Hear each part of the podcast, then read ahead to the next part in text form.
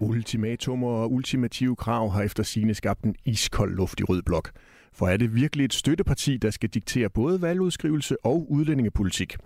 Og hvordan endte det lige med at være midten, der stod benhårdt på principperne, mens den yderste venstrefløj åbenbart godt kan holde hånden under regeringen, trods både Mink og Wanda? Velkommen til den allerførste udgave af Det Røde Hjørne, Radio 4's politiske debatprogram, hvor vi hver mandag sætter de blå uden for døren og inviterer de mest markante profiler fra venstrefløjen og helt ind mod centrum af dansk politik til debat om alt det, der lige nu samler og splitter Rød Blok. Mit navn er Kasper Dal. Jeg er til daglig politisk redaktør på Visen Danmark, og om fredagen har jeg også fornøjelsen af at være vært på det blå hjørne.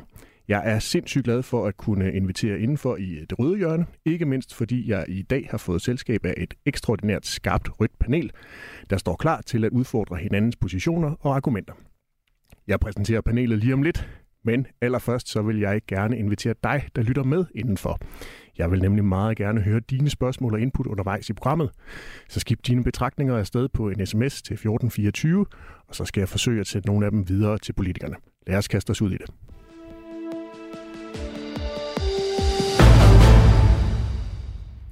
Velkommen til det røde hjørne, Sofie Carsten Nielsen.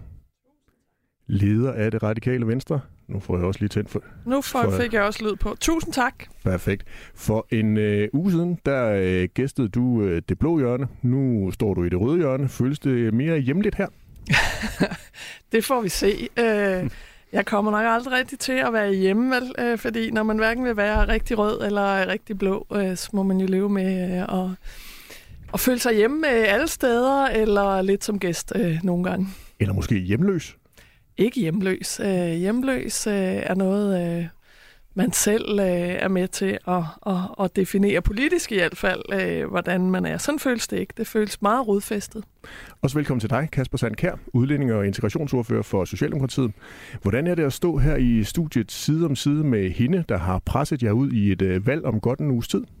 Jamen tak skal du have. Jamen det føles, øh, det føles rigtig fint. Vi har jo haft et godt samarbejde øh, nu igennem øh, tre et halvt år, og synes jeg har rykket Danmark på afgørende punkter. Så vi har det jo godt sammen, og, og nu er vi så måske på vej ind i en valgkamp, og så tager vi jo, tager vi jo det med. Så du havde også planlagt, at vi skulle ud i en valgkamp nu her i begyndelsen af oktober? Jamen, jeg har ikke planlagt med noget som helst. Sådan er det jo bare. Politik er uforudsigeligt. Det vigtigste er jo de resultater, som vi har skabt, og forhåbentlig jo også kan skabe på den anden side af et valg sammen. Og det sidste røde hoved i studiet, det er dig, Pelle Dragsted. Velkommen til. Tak skal du have. På papiret så er du jo byrådsmedlem på Frederiksberg, men i virkeligheden så ved vi jo alle sammen godt, at det er dig, der er chefideologen i enhedslisten.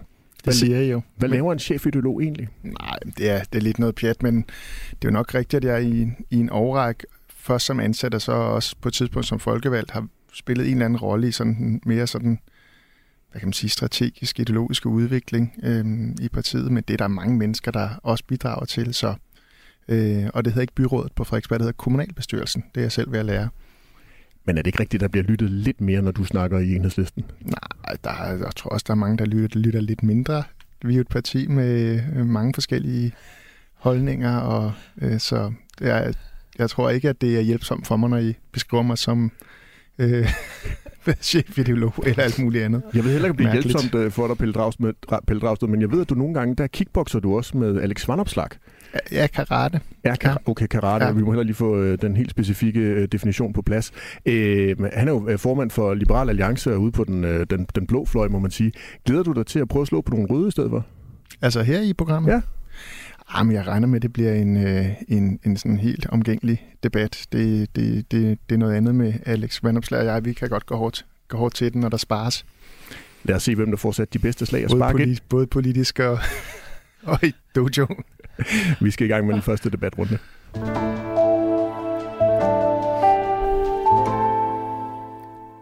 Fordi netop som vi står her i studiet, så er statsminister Mette Frederiksen i gang med at øh, præsentere øh, det, der er ikke den svære toer, men treeren i det, der nu kan være trilogien. Danmark kan mere. Vi må se, hvornår øh, den sidste den udkommer.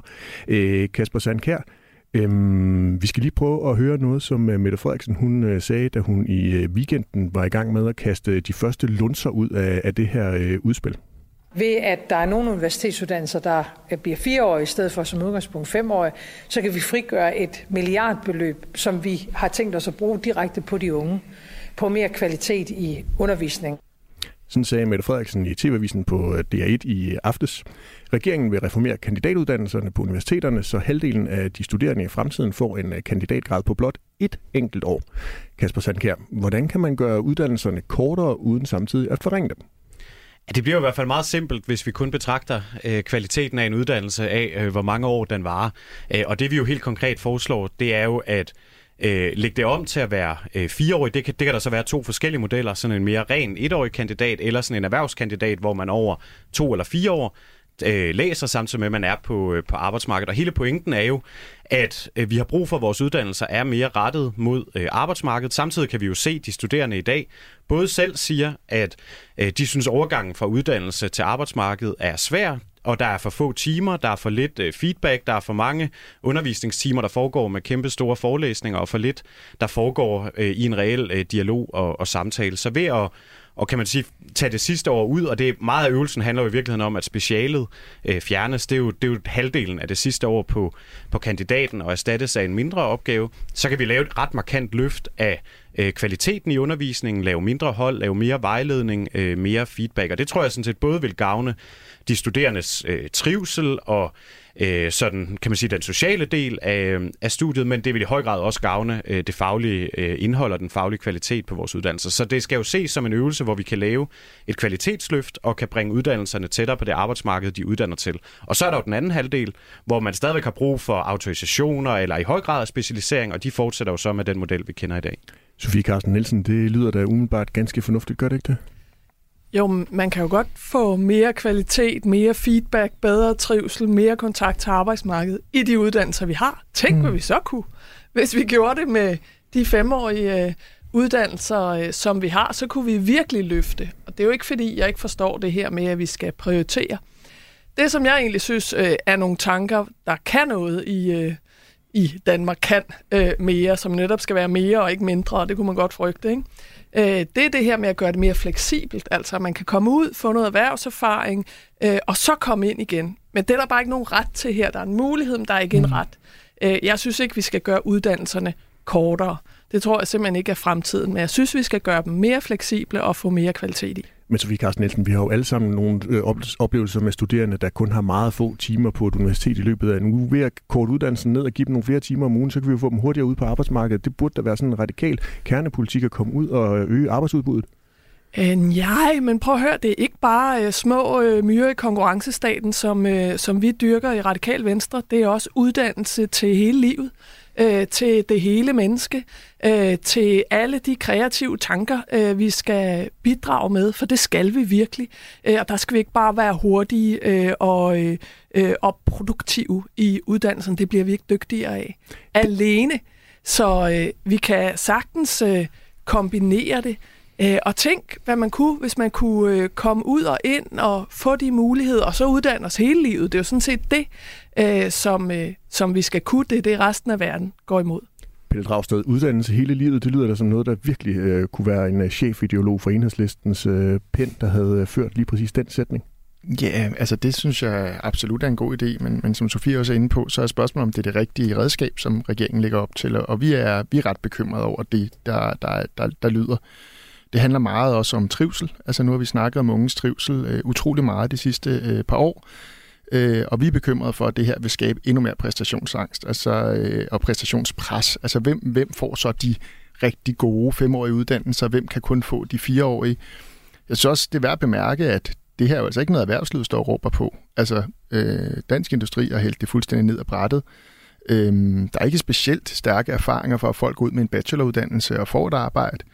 Øhm, så det vil jo yderligere øge øh, kan yderligere øge præstationspres. Altså hvem får de uddannelser, hvor man har størst chance for at få et job, og hvem får, øh, får dem ikke. Øh, og det er bestemt ikke det, vi har brug for efter øh, to-tre år med, med corona, hvor vi ved, at øh, og i forvejen med en med, med, med mistrivsel blandt unge som et af de største problemer, så skal vi virkelig tænke over at tilretlægge nogle rammer om vores uddannelsessystem, som ikke skaber yderligere øh, øh, sådan præstationspres og konkurrence mellem, øh, mellem de unge. Vi skulle, gøre, øh, vi skulle gøre noget andet. Så, så det, man for eksempel kunne gøre, det var jo at øh, give folk mulighed for at stoppe efter bacheloren, og så faktisk øh, det, at de kunne fastholde det, der hedder retskravet, mm. nogle flere år. Altså, og så det, kan arbejdsgiverne jo sådan set vise, om de er interesseret i at ansætte mennesker med en bachelorgrad, eller om de, eller om de ikke er. Så vi er, øh, vi er kritiske over for det her, og, og øh, Øh, og jeg jeg faktisk også, hvis nu er det jo mere det økonomiske felt, jeg også er optaget af, altså øh, de her forventninger om en meget stor arbejdsudbudseffekt, den, dem tror jeg også, man skal være lidt forsigtig med, altså fordi øh, for det første, så vil det her jo, hvis der kommer flere undervisningstimer, også betyde, at folk har mindre studiejob. Det kan man være glad for, at folk kan fordybe sig, men arbejdsudbudsmæssigt, så betyder det, at altså, der forsvinder noget arbejdskraft. Og, og, og der er jo også det ved det, at studiejob for mange er jo en vej ind i, i job.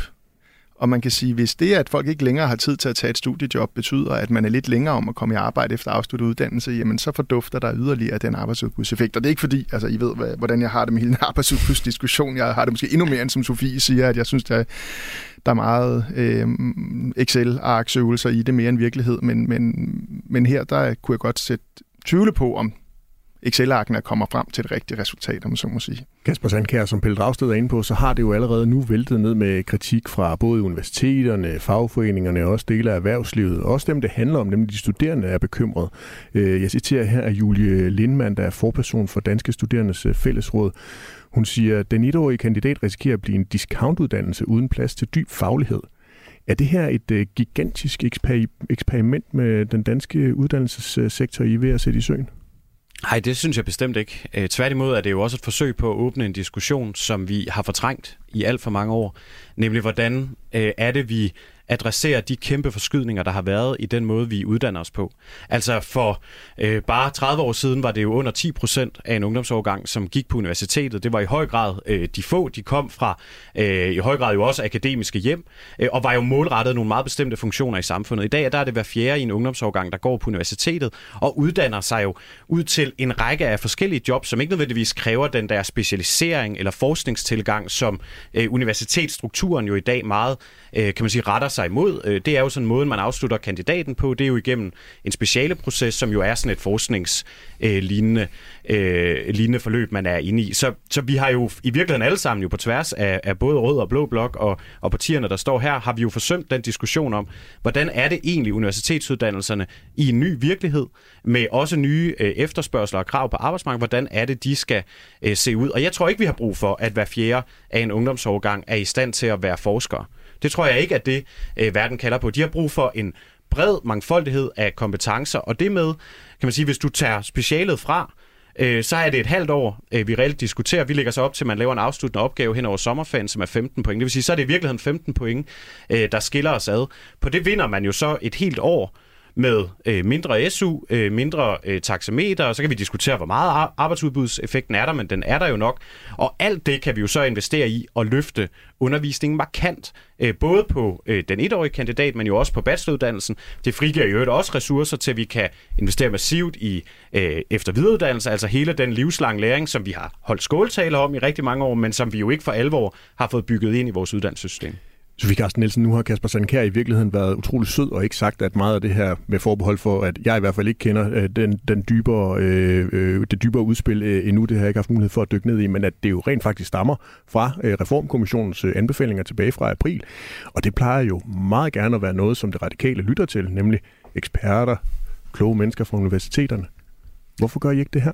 Jamen, det er fordi, det er ikke kun kloge mennesker fra universiteterne, det er øh, gode, øh, respekterede øh, økonomer, øh, der også har siddet der. Nina Schmidt øh, har været formand. Meget stor respekt for hende og hendes øh, arbejde her. Øh, men øh, jeg og der selv... var jo engang et radikalt ja, slogan, der lød, vi lytter, punktum, til økonomer. Ja, øh, og vi lytter også til rigtig mange andre i uddannelsessektoren, når det skal handle om uddannelse, og vi har sørget også lært af vores fejl. Folkeskolereform er en af dem. Øh, at hvis man trækker sådan en reform ned over hovedet på en hel sektor, så får man det rigtig, rigtig dårligt igen. Øh, og jeg har selv været uddannelses- og forskningsminister. Jeg ved, hvad jeg taler om, er om helt øh, grundlæggende. Øh, det er simpelthen så dumt ikke at få sektoren med øh, ind i de her. Og det er rigtigt, at på toppolitisk niveau, der har vi forsømt at have den her diskussion, med sørm ikke, fordi den ikke har været der. Jeg nedsatte et kvalitetsudvalg øh, under den regering, der var dengang. Der er masser af diskussion, men uddannelsespolitik har ikke været high politics, altså noget, vi virkelig tog alvorligt på partilederniveau. Bredt set, det er godt, hvis det bliver det, men så skal man også sætte sig ind i det og forstå, hvad det er for nogle konsekvenser, det har, hvis man bare trækker en reform øh, ned over hovedet øh, på nogen. Jeg er bekymret for både det her med studiejobbene, men jo også praktikken, mm. som der faktisk er kommet meget mere af. Det er ikke sådan i dag, som fordommen siger, at universiteterne uddanner alle til at blive forskere. Det gør de altså ikke. De har flyttet sig enormt langt.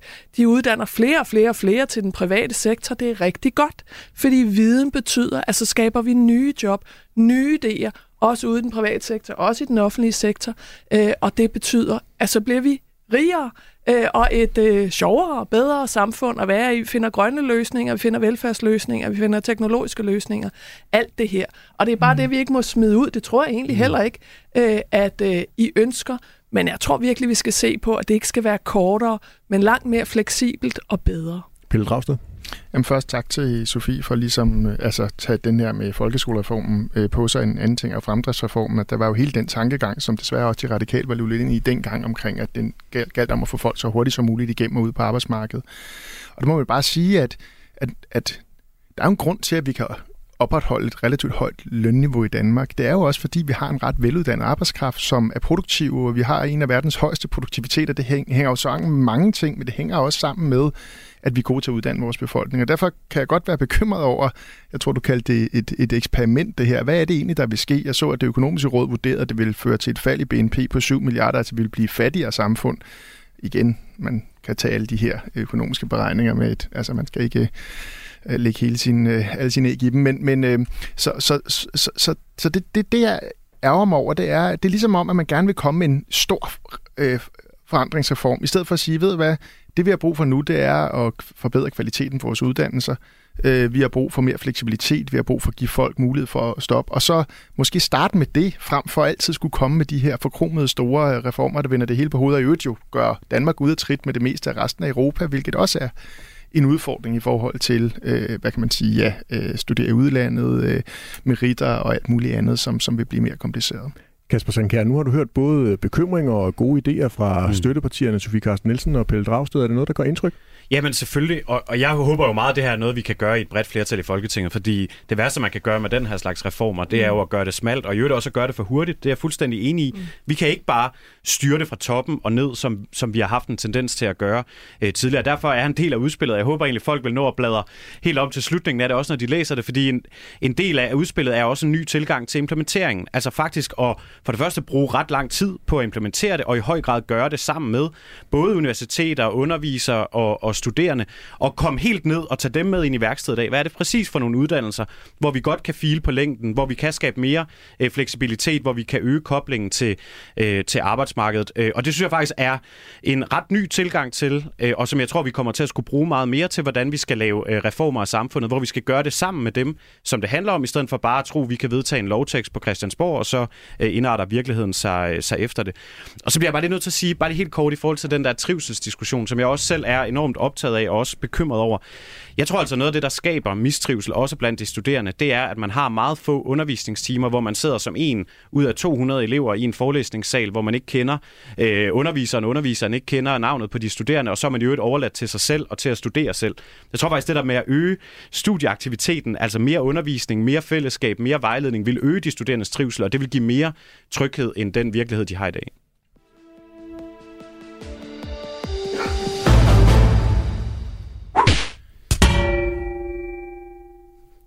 Om fredagen er det her lyden af et øh, blåt mærke, men det giver selvfølgelig ikke nogen mening her i øh, det røde hjørne. Nej, I får i stedet lov til at uddele et par røde ører til den eller dem i rød blok, som efter jeres mening bør sidde og skamme sig lidt over, at han eller hun har fået sagt noget i den seneste uges tid, som måske ikke var helt rødt nok. Kasper Sandkær, hvem mener du skal have de røde ører i den her uge? Jamen, øh, jeg har været, været langt omkring, og jeg har havnet på nogen, der jo nok ikke selv synes, de tilhører øh, Rød Blok. Men, men jeg vil gerne give de røde ører til øh, Sikander Siddiq, øh, som er partileder for Fri Grønne, fordi han har afvist at gå i et samarbejde med de andre øh, grønne partier op til valget og forene sig på en liste, så øh, der ikke er en risiko for stemmespil, og så vi er sikre på, at der er en grøn stemme i, i Folketinget, eller sådan en ren grøn øh, stemme i Folketinget efter, efter næste valg. Det, det synes jeg er ærgerligt. Jeg tror nu egentlig, Alternativet kommer til at blive valgt øh, ved det kommende folketingsvalg, så det skal jo nok, det skal jo nok lykkes alligevel, men jeg synes, det er ærgerligt at se den splittelse øh, ude på, på, hvad vi kan kalde den, den grønne fløj. Sofie Carsten Nielsen, hvem peger du på? Jamen, ved du jeg har simpelthen så stort et problem med, at nogen skal skamme sig. Jeg synes slet ikke, skam hører til i øh, politik øh, eller røde ører. Så jeg kører ikke præmissen, men jeg vil rigtig gerne tale politik, øh, og jeg synes, at vi har en kæmpe inflationsudfordring, og jeg er rigtig bekymret for, at vi alle sammen ikke tager det nok alvorligt. Så det skal være en øh, generel opfordring til os alle sammen i øh, politik, øh, at øh, det, det er virkelig alvor, øh, og det kan blive meget værre. Hvem tager den mindst alvorligt? Jamen, jeg synes for eksempel ikke, at enhedslisten tager den super alvorligt, øh, når man øh, vil, vil dele øh, checks ud og så øh, beskatte en, øh, en privat virksomhed i den anden ende. Det kan sikkert være meget fornuftigt, men, så, men det tager så, ikke øh, så den rødeste, nok ud af økonomien. Den rødeste øre eller de rødeste, ja, altså, den rødeste opsang til enhedslisten? Det, det, det, det tror jeg, skal jeg blive nødt til at få lov at svare på. Ja, det, det, det, det, det, Ganske det, godt. godt. Altså, øh, det enhedslistens foreslår er ikke nogen check, det er en skattelettelse til de danskere, som har de laveste indkomster. En indgangsskattelettelse finansieret en beskatning af af de meget store overnormale eller unormale profitter. Øh, det er noget, som EU-kommissionen har foreslået, man skal gøre. Det er noget, FN foreslår, man skal gøre.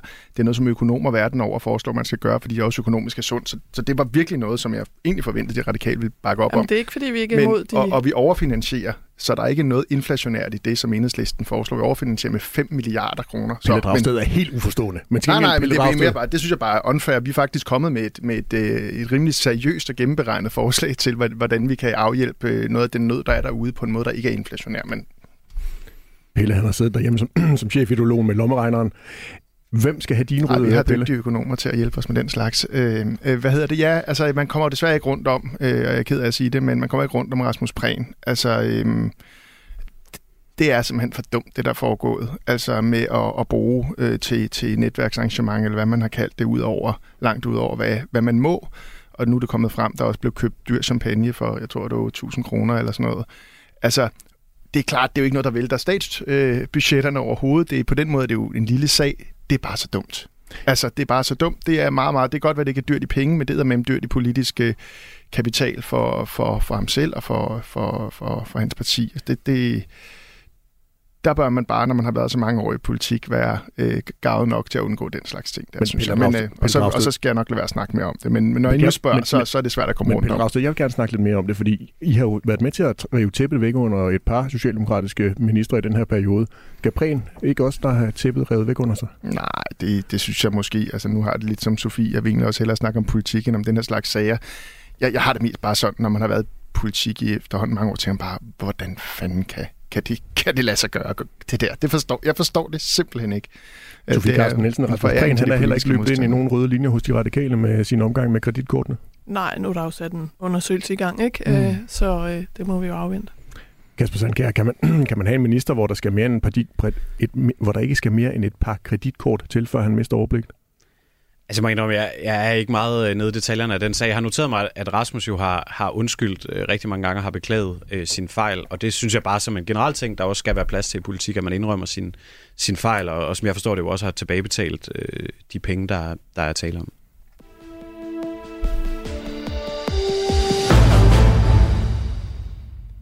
Du har tændt for premieren af Det Røde Hjørne på Radio 4, hvor vi øh, har sat de blå uden for døren. I stedet er det øh, de radikale ledere Sofie Karsten Nielsen, enhedslistens Pelle Dragsted og den socialdemokratiske udlændingeordfører Kasper Sandkær, der er i fuld gang med at debattere. Mit navn er Kasper Dahl, og jeg er til daglig politisk redaktør på Avisen Danmark.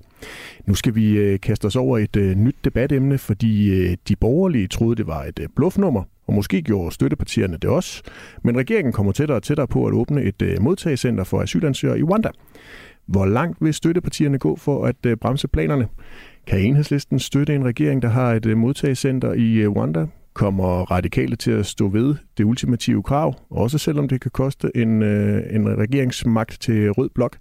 Det skal vi alt sammen have svar på lige om lidt, men Kasper Sandkær, lige for at begynde med, start lige med at forklare mig og alle dine kritikere her i studiet en gang for alle, præcis, hvordan er det øh, mere humant at lade flygtninge tage turen over Middelhavet, lade dem banke på her i Danmark, og så sende dem tilbage til Rwanda? Ja, men der er vi jo nødt til at starte med, øh, hvordan øh, systemet er i dag. Fordi det øh, flygtningesystem, vi har i verden i dag, er jo grundlæggende hammerne uretfærdigt og øh, inhumant. Altså 9 ud af 10 af verdens flygtninge, de sidder i flygtningelejre, enten i det lille land, de er flygtet fra, eller i lande øh, tæt på, desværre jo rigtig mange steder under øh, kummerlige forhold. Så er der så hver tiende af verdens flygtninge, som øh, tager rejsen øh, hen over øh, Middelhavet. Måske de krydset øh, Saharaørkenen først i hænderne på en menneskesmugler. De er udsat for øh, overgreb, øh, tyveri øh, undervejs. Der er alt for mange mennesker, som har mistet livet på en farfuld rejse. Øh, og så kommer de jo så øh, til øh, Europa. Halvdelen af dem viser sig ikke at have et, øh, et beskyttelsesbehov, og det er relativt dyrt både at huse afviste asylansøgere, altså dem, der er kommet til Europa uden at have et beskyttelsesbehov, men jo også at hjælpe, kan du sige, de enkelte og de få flygtninge i Europa. Samtidig så er der jo den udfordring i det, at vi ikke har skyggen af kontrol over, hvor mange flygtninge, som Danmark og Europa skal tage. Altså det kan være, i år kan det være 3.000, og næste år kan det være 30.000. Det er ikke noget, vi bestemmer. Det er jo alene afgjort af menneskesmuglernes, øh, kan du sige, succesrate hen over øh, Middelhavet i gummibådene. Så vi er nødt til at have en ny model for, hvordan vi hjælper flere af verdens flygtninge. Der er vores bud så, at hvis man opretter et modtagscenter i øh, et tredje land, og der vi startet, nu har vi jo så været i forhandlinger med, med regeringen i Rwanda om det, øh, så fjerner det jo incitamentet til overhovedet at betale en menneskesmugler øh, til at tage turen hen over Middelhavet, hvis det man, øh, hvis man får asyl, ender med at få asyl til, er øh, asyl i et øh, tredje land. Så det er jo en måde at stoppe strømmene øh, hen, over, hen over Middelhavet og op igennem Europa, stoppe den spontane asylansøgning. Det frigiver os jo, jeg skal nok gøre det kort nu, men det frigiver os jo så ressourcerne til at kunne hjælpe mange flere verdensflygtninge. For det første ved at kunne bruge flere penge på bistand øh, i flygtningelejrene, men jo også ved at kunne tage langt flere kvoteflygtninge, end øh, vi gør i dag. Og det er jo de flygtninge, som er dem, der har det største beskyttelsesbehov, hvor det i dag jo er dem, der kan man sige, er mest risikovillige, og typisk jo også er øh, de rigeste flygtninge, som er dem, der ender i Europa. Hørte jeg en lille sprække for, at det kunne være et andet land end Rwanda? Nej, det er bare for at sige, det var der, vi ligesom startede. Øh, processen var jo ved at sige, at det, det er nødt til at være et land uden for Europa, altså et såkaldt tredje land, som, som man jo øh, kalder det. Og der har vi jo været i dialog med forskellige lande, og er jo nu i, i, i forhandlinger med Rwanda om at, at etablere det der. Er I stadigvæk i dialog med andre lande end Rwanda? Æh, øh, nej, ikke meget bekendt. Nu er, jeg sidder jo ikke i regeringen, så jeg bedriver jo ikke udenrigspolitikken øh, i det her land. Men, men det, meget bekendt er vi ikke. Altså, nu er det ligesom øh, Rwanda, vi, vi forsøger at se, om vi kan få det til at lade sig gøre med. Og der er jo mange forhindringer i sådan nogle forhandlinger, og vi skal jo være 100% sikre på, at menneskerettigheder og internationale konventioner øh, er på plads og bliver respekteret i den aftale, øh, vi laver. Det siger sig selv. Sofie Carsten Nielsen, vil du ikke ligesom Socialdemokratiet gerne undgå, at flygtningene de, på, de dør på den her farlige rejse over Middelhavet? Jo, men det gør de jo ikke med det her. De skal jo først over Middelhavet for så at blive sat på et fly, så det er jo dem, der ikke er druknet, der så kan blive sat på et fly øh, ned til Rwanda. Jeg er helt enig i, at øh, systemet, om man vil, som det er i dag, er uretfærdigt. Altså det er grundlæggende uretfærdigt. Krig er enormt uretfærdigt.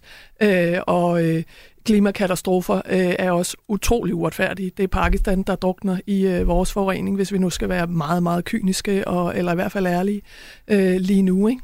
Øh, og, og det er jo dem, øh, der det bliver jo klimaflygtninge øh, i fremtiden, der kommer til at, at mm. flygte mod os, fordi vi ikke øh, har fået stoppet vores udledninger. Men hvorfor er det her forslag fra regeringen så helt forfærdeligt i dine ører?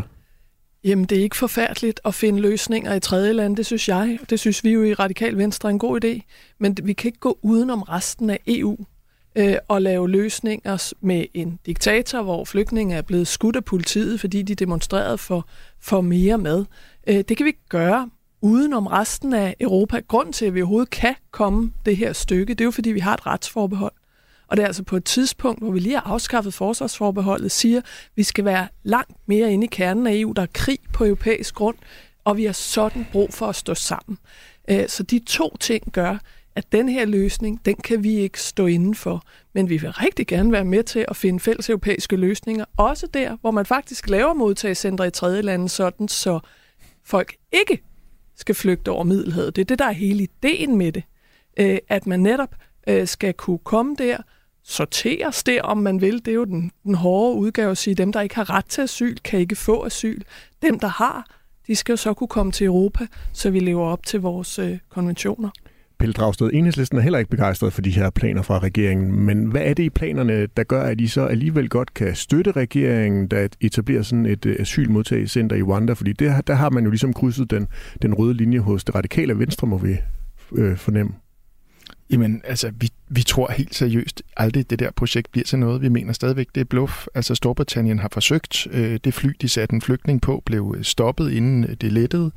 Øh, der er en proces i gang, der skal afklare øh, det her. Vi mener åbenlyst, det er i strid med både øh, den europæiske menneskerettigheds... Øh, ikke kommission, konvention, artikel 3, og, og også med flygtningekonventionen. Altså at, at tage flygtning og sende videre til et land, som er et meget, meget, med en meget, meget fattig befolkning, som ikke er en retsstat, som ikke er et demokrati, altså det, er åben, altså det er så åbenlyst for os, at det her det, det er konventionsstridigt, og derfor har vi haft det sådan lidt, øh, vi tror ikke på, at det kommer til at ske, og derfor vi kan ikke se nogen grund til, om så måske at tage den, øh, øh, om så måske lidt, som måske de radikale siger, vi vælter dem bare, fordi de siger, at de vil gøre det. Vi, vi, øh, vi, øh, vi, vi, vi afventer at se, øh, men der er ingen tvivl om, at for os er det her meget, meget alvorligt og et klart brud på, hvad, hvad altså vi mener, det er et klart brud på, øh, på menneskerettigheder og konventioner, hvis man gennemfører det her. Vi tror bare ikke, det kommer til at blive gennemført. Men Pelle Dragsted, hvordan kan du blive ved med at leve i den der virkelighed, at det ikke bliver gennemført, når vi har set regeringen arbejde sig tættere og tættere på det? Jamen, jeg, jeg mener ikke, at man har arbejdet sig tættere og tættere på det. Altså, vi kan se i andre lande, der forsøger det, at de bliver, de bliver bremset i det, fordi det er åbenlyst øh, konventionsstridigt. Så, øh, så vi tror ikke på det. Øh, så det. Så det sådan set har været vores øh, tilgang til det. Vi er fuldstændig lige så øh, kritiske, men måske endda sige mere kritiske end de mm. radikale, fordi jeg forstår ikke helt den her med, at vi godt kan være med på en løsning, hvis det bare er en europæisk løsning. Altså for den flygtning, der sendes tilbage til et eller andet, til en eller anden lejr i Rwanda eller et andet land i Afrika, der tror jeg sådan set, de er rimelig ligeglade, om det kun er Danmark, eller om det er også noget, vi har gjort sammen med et par andre europæiske lande. Jeg ved ikke, om det vil være tilstrækkeligt. Eller... Det er så, ja. ikke tilbage. Det er jo netop der, man så kommer, så man ikke skal flygte over okay. Middelhavet. Jeg synes, det, er, jeg synes, signalerne har været meget blandet, i, altså, når jeg har læst, hvad jeres forskellige ordfører har sagt omkring det her, Sofie. Så det er, jeg er i hvert fald lidt forvirret på et højere niveau over, over hvad det er, de radikale egentlig vil gå med til øh, for at komme med i en regering. Er det et EU-land, to EU-lande, tre EU-lande? Hvor mange skal støtte den her idé om et øh, asylmodsagscenter i øh, Afrika? Jamen, det skal jo være EU-godkendt. Altså, det skal jo være noget, EU og kommissionen kan sige, det her, øh, det arbejde, for de har jo været på bordet i øh, EU i øh, en årrække. Det er jo selvfølgelig derfor, at det er svært. Der er ingen tvivl om, øh, at øh, det er det. Men det er samtidig det, den vej, vi må gå. Der er jo mange ting, der er svært. Det var også svært at stå sammen mod øh, øh, Putin, men det lykkedes, øh, fordi øh, vi blev presset derud. Så på samme måde skal EU jo finde fælles løsninger på det her, for det er jo ikke en dansk udfordring. Det er jo en europæisk udfordring. Folk, der kommer til Danmark, er jo kommet igennem en masse europæiske lande inden, og det er jo en kæmpe, kæmpe finger til dem og det europæiske samarbejde, når man siger, øh, det vil vi øh, altså rent udsagt skide på, øh, og, øh, og så gør vi det bare selv. Det er da det samme som at sige, øh, vi er ligeglade med samarbejdet. Det er det specielt, fordi altså, hvis, altså, Kasper tror jo heller ikke, at det her vil stoppe transporten over Middelhavet, at Danmark sig, øh, gør det her. Det vil jo bare betyde, at der er nogle flygtninge, der vælger nogle andre lande. Og det, og det er nok også formålet med det, men det er jo ikke sådan den mest solidariske måde at sige, øh, den her flygtningeudfordring, øh, eller hvad man kalder det, øh, jamen den, øh, den skal Danmark ikke øh, tage vores del af. Den, den, den lader vi i Sverige, eller Norge, eller Holland, eller Tyskland, eller alle, alle mulige andre løse. Altså det er jo ikke... Det er jo ikke Italien, øh, Grækenland, for de har jo ikke nogen udfordringer for mig. Kasper Sanker, er det i virkeligheden en dybt usolidarisk model, I foreslår? Nej, det, det synes jeg ikke, det er. Jeg synes faktisk, det er øh, et forsøg på at tage et grundlæggende øh, håndgreb med et as- asylsystem i dag, som ikke fungerer. Og jeg ville da også ønske, at Europa kunne stå sammen om den her udfordring. Det vil jeg virkelig synes ville være klædeligt. Men virkeligheden er jo nok bare, at når det kommer lige præcis til flygtningespørgsmålet, så er det jo et af de områder, hvor EU fuldstændig har fejlet. Altså det er jo ikke lykkedes øh, at øh, skabe europæisk øh, fodslag, hverken om øh, fordeling af flygtninge, men jo heller ikke om bare for de regler, vi har i dag til at fungere, altså Dublin-forordningen, som jo egentlig siger, at man skal søge asyl i det første europæiske land, øh, man kommer til, fungerer jo ikke. Altså vi kan jo se lande, og jeg forstår sådan set godt, hvorfor Italien, Grækenland osv., så at sige, lader flygtninge rejse igennem deres land og videre op øh, igennem Europa, fordi der jo så heller ikke er en fordeling af de flygtninge, de måtte, de måtte modtage, men det, men det siger jo bare, at det, det fungerer ikke. Altså ellers burde vi jo nærmest ikke have nogen asylansøgere i Danmark, fordi man jo skal rejse igennem 5, 6, 7 europæiske europæiske lande for at komme til. Og det er rigtigt, i år har vi ikke haft øh, så mange tidligere, har vi jo på et år modtaget 25.000 øh, syriske flygtninge, ikke, som, som gik på, på motorvejen op igennem øh, Danmark, jo helt åbenlyst rejst igennem øh, hele Europa. Så, så den, de regelsæt, der er i dag i Europa, er jo grundlæggende sat øh, ud af kraft. Og jeg tror, med den her model, øh, hvis det lykkes os at lave en aftale med, med Rwanda, og jeg er øh, vil jeg bare sige også til dig, Pelle, det er meget afgørende for os, at det overholder Danmarks internationale forpligtelser og, og konventioner. Det, det er jo et ufravilligt krav øh, for os, at vi kan lave en model, der gør det. Men hvis vi lykkes med at lave, og det tror jeg, vi gør, øh, den her model, og i et samarbejde med Rwanda, så tror jeg også, det vil vise vejen for resten af Europa, øh, og til hvordan vi øh, i fællesskab kan, øh, kan lave et nyt og mere retfærdigt asylsystem. Helt kort, Pelle. Jamen, det er bare... Nu, siger, du- nu snakker du om, om de syr, der gik øh, på, på vores motorveje. Altså, dem vil du sende til et diktatur i Afrika. Dem skulle vi have sendt til en lejr i et diktatur i Afrika, hvor, hvad var det, 90 procent, øh, nu laver jeg sådan nogle gåseøjne stemme på, på præsidenten, som er kritiseret af internationale menneskerettighedsorganisationer, som er fattige. Altså, det er sgu da en helt skør plan. Altså, vi er et af verdens rigeste lande, og så skal Rwanda tage flygtninge, som slet ikke kommer fra Afrika. De kommer fra en helt anden del af verden. De har intet at gøre med Rwanda. Og de kommer til Danmark for at søge beskyttelse, fordi de havde en vanvittig diktator, som torturerede og slagtede folk.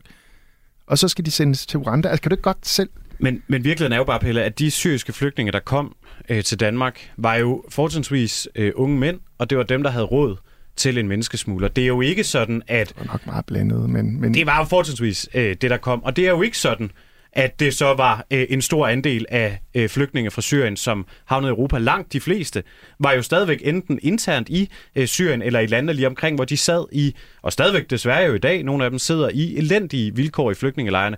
Men hele diskussionen i Danmark og Europa, det kom til at handle om dem, der kom hertil, og ikke om alle dem, der var blevet tilbage. Og pointen er vel, at hvis vi ikke havde de 10 procent, som tog rejsen til Europa og var spontane asylansøgere, så ville vi kunne have taget en, vi kunne måske endda have taget lige så mange, som vi endte med at tage af syriske flygtninge, men vi kunne have taget dem, der havde det største beskyttelsesbehov igennem FN's øh, kvoteflygtningssystem, og samtidig havde vi haft ressourcerne til også at hjælpe mere i flygtningelejrene.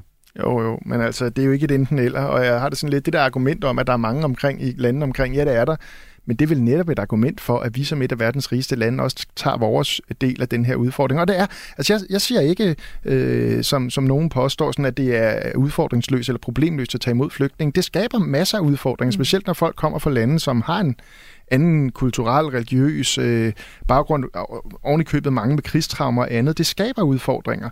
Øh, og det skal vi være åbne om, og det skal vi bruge meget, meget mere energi på at, at, at, at sørge for, for eksempel de udfordringer ikke bliver placeret blandt de danskere, som også har det øh, er sværest. Men vi kan sgu ikke tørre øh, ansvaret for de her situationer, når der for eksempel udbryder en krig i, i Syrien, øh, af på, øh, på et fattigt land i Afrika. Jeg synes simpelthen, det er uordentligt øh, Men- og forkert. Men jeg er enig i, at selvfølgelig skal Danmark tage et ansvar. Vi er et af verdens rigeste lande, og selvfølgelig skal vi også tage flygtninge til Danmark. Men i dag er de flygtninge, vi tager til Danmark, er jo fortrinsvis dem, som har rejst op igennem Europa, og tilfældigvis stopper op ved den danske grænse og beder om asyl. Det er jo dem, der bliver flygtninge i dag i Danmark. Hvis vi vendte det om, og sagde, at vi stopper den spontane asylansøgning, så kunne vi jo tage x antal tusind kvoteflygtninge hver eneste år. Så ville vi jo også vide præcis, hvor mange vi skulle tage ind hver eneste år. Derfor ville vi jo også kunne sørge for, at integrationen fra starten af fungerede langt bedre. Hvis øh, Ballerup Kommune ved, at hvert år, der modtager de 100 flygtninge, de har boliger stående klar, de har sprogundervisning, de har aftaler med virksomheder om at få dem ud på arbejdsmarkedet hurtigt. Du ville jo kunne lave et helt andet setup også omkring modtagelse af flygtninge, hvis vi vidste, hvor mange vi fik hvert år. Med det ene år, så er det 3.000, det næste år, så er det 20.000. Vi ved det ikke, og det er jo også noget af det, der gør, at at vi sådan lidt starter forfra, hver gang vi ser øh, nye kriser udvikle sig i verden. Jeg, jeg er enig i, at Danmark skal tage et ansvar, men jeg synes ikke, øh, at det ansvar, vi tager i dag, i virkeligheden er særlig retfærdigt fordelt, fordi det bliver de rigeste og mest ressourcestærke flygtninge, som øh, ender i Danmark, og ikke dem med det største beskyttelsesbehov. Og samtidig så synes jeg også, det er helt legitimt at have et ønske om faktisk at bestemme, hvor mange øh, der skal komme til Danmark øh, af gangen. Fordi ellers så er det, at integrationen ikke fungerer. Og det har også konsekvenser, også på den lange bane, for samlingskraften i vores samfund. Pelle Dragsted, du var kort inde på det lidt tidligere. Du undrede dig lidt over de radikales øh, position på det her område, hvor det er blevet til et øh, ultimativt krav, at man ikke vil støtte en regering, der end bare arbejder med øh, det her projekt. Øhm, Signe Stampe, hun forsøgte at forklare den radikale logik på partiets landsmøde sidste weekend, og det fik hun store klapsalver for, da hun gjorde. Lad os lige prøve lidt med, fordi det lød sådan her. Vi er jo ikke et parti af enten idealister eller pragmatikere. Vi er her jo alle sammen, fordi vi er pragmatiske idealister. Begge dele findes jo i os alle sammen, det er derfor, vi er radikale. Men ikke alle synes, at det her det giver mening. Lad os lige prøve at høre, hvad Ole Dahl han siger. Han er chefredaktør hos øh, Skive Folkeblad, og han har tidligere siddet i hovedbestyrelsen og forretningsudvalget for det radikale venstre. Det lyder sådan her. Altså, jeg synes ikke, det var en fornuftig øh, linje at lægge, og jeg synes, at jeg fornemmer, at, at det, det, det kan heller ikke øh, have været en enig folketingsgruppe, som har, har ønsket, at man skulle køre tingene så hårdt op i den her sag. Fordi hvis man er i en position og kommer med ultimative krav, på, øh, på, som man jo altid skal passe på med, øh, og gør det på et område, hvor både den ene og den anden regerings statsministermulighed øh, står fast på, at, øh, at, at det vil de ikke ændre ved, så, så er det jo svært, så bliver det sådan en lille smule øh, desperat, øh, med desperat skær over sig, at man, øh, man kaster sig ud i det her, synes jeg. Og måske heller ikke helt i pagt med den radikale tradition, at man, øh, at man har klar og kontant øh, øh, øh visioner, og øh, samtidig skal forbinde det med, med en vis form for realisme i hvert fald, hvis man vil have indflydelse. Sofie Carsten Nielsen Oledal, han synes, det virker desperat og tror ikke, at der har været enighed om det her internt i øh, det radikale venstre. Har du lavet den øh, pragmatiske idealist Senior Stampe diktere og stramme de radikales politik på det her område? Nej, det har jeg ikke, men hun har ret i, at vi er øh, pragmatiske øh, idealister alle sammen, øh, og nogle har en øh, lidt større dosis af det ene, og nogle en lidt større dosis af det andet øh, i, øh, i det radikale bagland. Jeg føler mig øh, meget godt øh, repræsenteret af både pragmatisme og idealisme. Prøv, man kan jo stille det op på alle mulige måder. Det er da idiotisk at, at have tusind ultimative krav til en fremtidig regering. Det er også idiotisk, at regeringen gør det ultimativt, øh, at det skal være på lige præcis øh, deres øh, eneste måde, øh, og ellers vil de slet ikke være regering. Altså, så er det jo ultimativt øh, begge veje, hvis det stilles sådan op. Må ikke øh, vi kan finde ud af at finde øh, nogle løsninger, som vi kan stå inde for. Fordi man er også nødt til ligesom at gøre klart, hvad er det, man kan stå inden for. Og her var bare noget, jeg siger, det kan vi simpelthen ikke stå inden for. Pelle Dragsted, du har jo været folketingsmedlem tidligere og stiller op også nu her ved det kommende øh, folketingsvalg og har været en del af enhedslistens øh, top i mange år. I har jo også en del erfaring med de her øh, røde linjer og trusler om at vælte regeringen. Kan du huske en enkelt gang, hvor det har givet pole for jer? Ja, det kan jeg da absolut. Altså det forståelsespapir, vi har fået nu, det var sådan set resultatet af, at vi sagde, at vi kommer slet ikke til at pege på en regering, at der kommer slet ikke til at blive dannet en regering, før vi har forhandlet et skriftligt grundlag, der hegner den regeringspolitik ind. Og det er i mine øjne en af årsagerne til, at den regering, vi har nu, har ført en, hvad kan man sige, mindre asocial økonomisk politik, øh, en mere grøn politik, end hvad den ellers havde gjort. Det var fordi, vi også på vigtige områder sammen med radikale fik, øh, fik lavet nogle aftaler før, at Mette Frederiksen overhovedet satte sig i statsministerlokalet. Øh, Og det er præcis den samme tilgang, vi kommer til at have øh, ved kommende. Øh, efter en, øh, hvis der forhåbentlig er et, et, et lad os kalde det et rødt flertal efter, efter valget, øh, så er det samme procedure. Vi kommer ikke til at acceptere dannelsen af en, af en regering, før vi er blevet enige om, hvad for en overordnet politisk linje den regering skal føre. Sofie Carsten Nielsen? Ja, og i det forståelsespapir, der står faktisk, at man skal finde international opbakning til solidariske løsninger på øh, flygtningeudfordringen. Så øh, også der må man jo bare sige, at det er ikke lige det, øh, som, øh, som det her øh, arbejde afspejler i øjeblikket. Så det kræver jo også, at man faktisk holder regeringen op på, på det forståelsespapir, den lavede. Kasper Sandkær, hvor alvorligt tager du de her ultimative krav fra støttepartierne? Er det bare another day at the office, eller får det dig til at ryste lidt i bukserne? Ja, nej, altså det er jo en kendt uenighed. Det var jo også en uenighed, vi havde øh, op til, til sidste folketingsvalg. Altså vi foreslog jo det her allerede tilbage i, i, i 2018, så det er jo ikke, det er jo ikke nyt for mig, at, at øh, både radikale og enhedslisten er, er mildt sagt skeptiske over for, for modellen. Der er jo et ret bredt øh, flertal i Folketinget, øh, som jo har bakket op om den lovgivning, der ligger til grund for, at vi overhovedet øh, har de forhandlinger med Rwanda, som vi har nu, og som jo er en lovgivning, der ligger øh, nogle, nogle rammer ned for, hvordan skal et, et samarbejde med et tredje land om et modtagscenter være. Så, så det er jo ikke, fordi det er noget, regeringen gør alene. Det er jo noget, et, et bredt flertal i Folketinget øh, står bag, og, og dem har, inddrager vi jo også, og, og har løbende drøftelser med om, om fremgang i, øh, i, i, i processen og forhandlingerne med, med regeringen i Rwanda. Og det er klart, hvis, hvis det flertal, øh, der står bag øh, et modtagscenter i tredje land i dag, skulle være væk efter et valg, øh, så er det jo en ny situation. Indtil videre peger det jo på, at det flertal vil bestå efter et valg, og, og som det er med så mange andre politiske områder, så er det jo tit sådan, at, at logikken er jo, at hvis der er et bredt flertal i Folketinget, som, som gerne vil arbejde videre et spor, så, så bliver det jo også tit sådan. Kasper Sandkær, Lars Madsen, han har sendt os en sms på 1424. Han skriver, undskylder mit sprog, men smid da for helvede de radikale af helvede til. Dem kan Socialdemokraterne ikke bruge til en skid. Ja, det synes jeg ikke, han har ret i. Altså, jeg synes, vi på øh, mange områder har Øh, et rigtig godt samarbejde med de radikale, både når det kommer til øh, klimapolitikken, øh, til at løfte vores velfærd nu, tre finanslov og økonomiaftaler i, i streger, og mange andre resultater, som vi kunne fremhæve, vi, vi, har, vi har skabt i fællesskab. Og så er der jo nogle områder, hvor vi er uenige. Det var vi op til sidste valg, og, og det er vi selvfølgelig stadigvæk, og der er udlændingepolitik jo et af dem.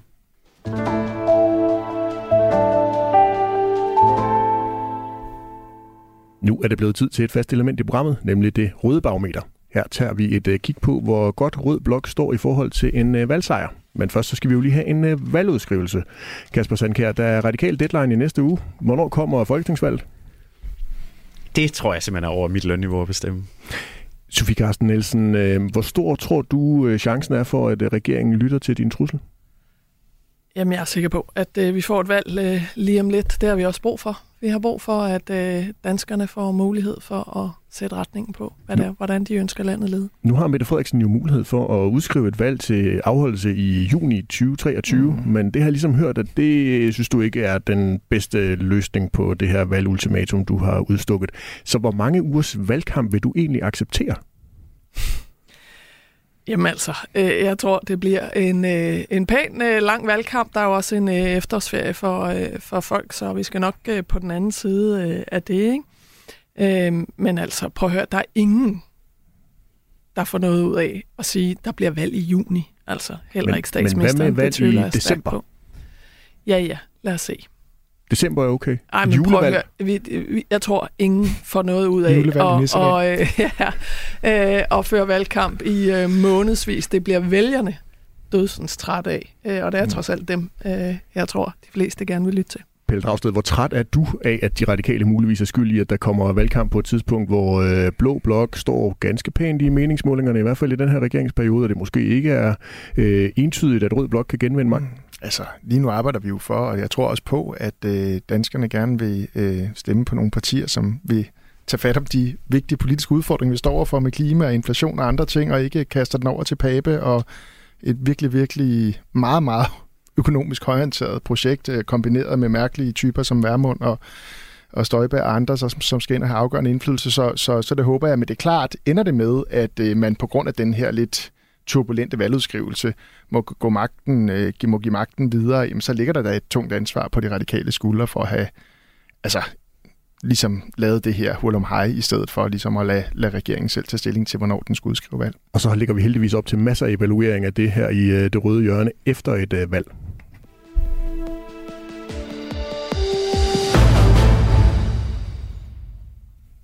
Her gik jeg og troede, at det var en radikal spidskompetence at kunne være i tvivl. Det er i hvert fald det, jeg har læst mig til i de radikale annoncer og på Sofie Carsten Nielsens øh, Facebook-profil. Men i dag i politikken er det altså den socialdemokratiske kulturminister Ane Halsbo, der er i tvivl. Nemlig, øh, om to måneder, så skal hun nemlig øh, måske pakke klaphatten og landsholdstrøjen og tage til VM i Katar. Mange vil gerne have et øh, svar, og på torsdag der skal hun i samråd om sagen. Noget som Carsten Hønge, Uffe Elbæk og Søren Søndergaard har indkaldt til. Kasper Sandkær, prøv lige at lytte med på det her klip, og så overvej lige, hvor gammel tror du det er? The winner to organize the 2022 FIFA World Cup is Qatar. Hvor gammel er det? Ja, jeg er lidt i tvivl om det præcise årstal, men det er jo ja, det, det er i hvert fald en 10-12 år siden, tror jeg, man øh, besluttede, hvor VM-slutten skulle være. Det er lige præcis 12 år siden, at Katar fik øh, tildelt øh, VM, og vi har haft en øh, debat om Katars behandling Mm. af migrantarbejderne i årvis. Kasper Sandkær, hvordan kan I stadigvæk være i tvivl om, hvorvidt man skal tage afsted og støtte det danske landshold?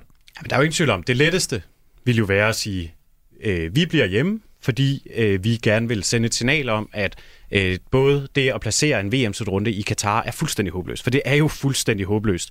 Et land, der behandler øh, migrantarbejdere forfærdeligt, hvor menneskerettigheder ikke bliver øh, overholdt eller respekteret, og i øvrigt et land uden en fodboldkultur, hvor der er for varmt til at spille øh, VM i fodbold om sommeren, og sådan noget. Alt er galt med den beslutning, FIFA øh, traf øh, dengang for 12 år siden, da de placerede VM-slutrunden i Katar. Der er jo også masser, tror jeg, man kan sige om, om den proces. Så det letteste ville jo være bare at blive hjemme og sige, det vil vi ikke være øh, en del af. Det, så vil, det vil jo give en god øh, følelse i maven, og det vil være et rent øh, sted at stå. Men, Men så sig det men, da.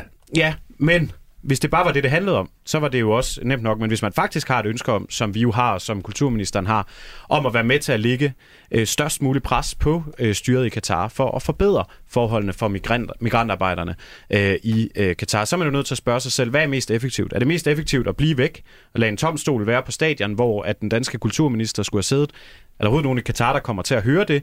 Eller ville det være mere effektivt at være der og bruge det som en anledning til højt og kritisk at øh, rejse de spørgsmål om menneskerettigheder og migrantarbejdernes øh, vilkår, som er helt forfærdelige i, i Katar? Og, og, og hvis man skal lave en boykot, er det så meningsfuldt at gøre det alene, eller var det måske bedre at gøre det øh, sammen med andre lande? Det ville i hvert fald sende et, et større signal, ikke?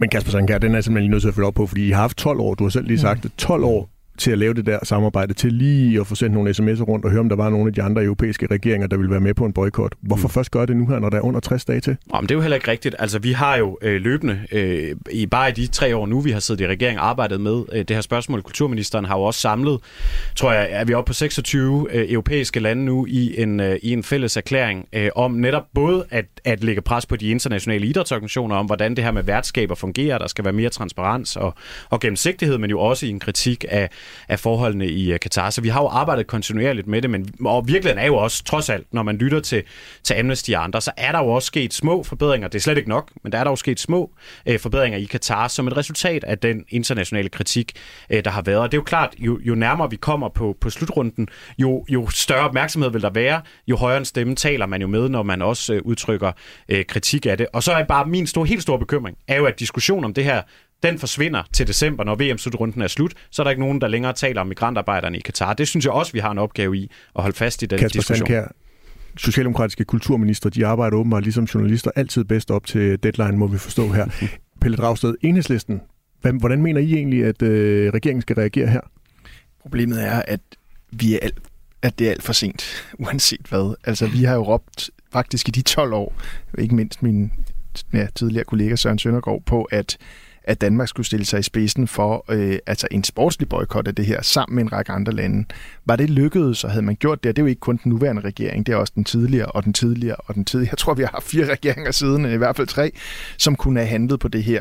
Og det er klart, var der store lande, der havde sagt, vi kommer ikke, altså Tyskland, Danmark, øh, jamen øh, så havde, øh, så havde tv-stationerne, øh, øh, som skal købe rettighederne, sagt, det, det kan vi ikke, og så var, så havde man taget, øh, var man endt med at flytte øh, VM til et andet sted. Og det, den mulighed har man desværre forpasset, og det, det ansvar falder på alle de regeringer, der har været siden, og nu står man i en situation, hvor der faktisk kun er dårlige løsninger. Altså der er løsningen at tage dig ned og lave et eller andet øh, gerne meget kreativt stunt, som folk ser, fordi hvis man bare, du ved, holder en lille sæd, hvor der står et eller andet.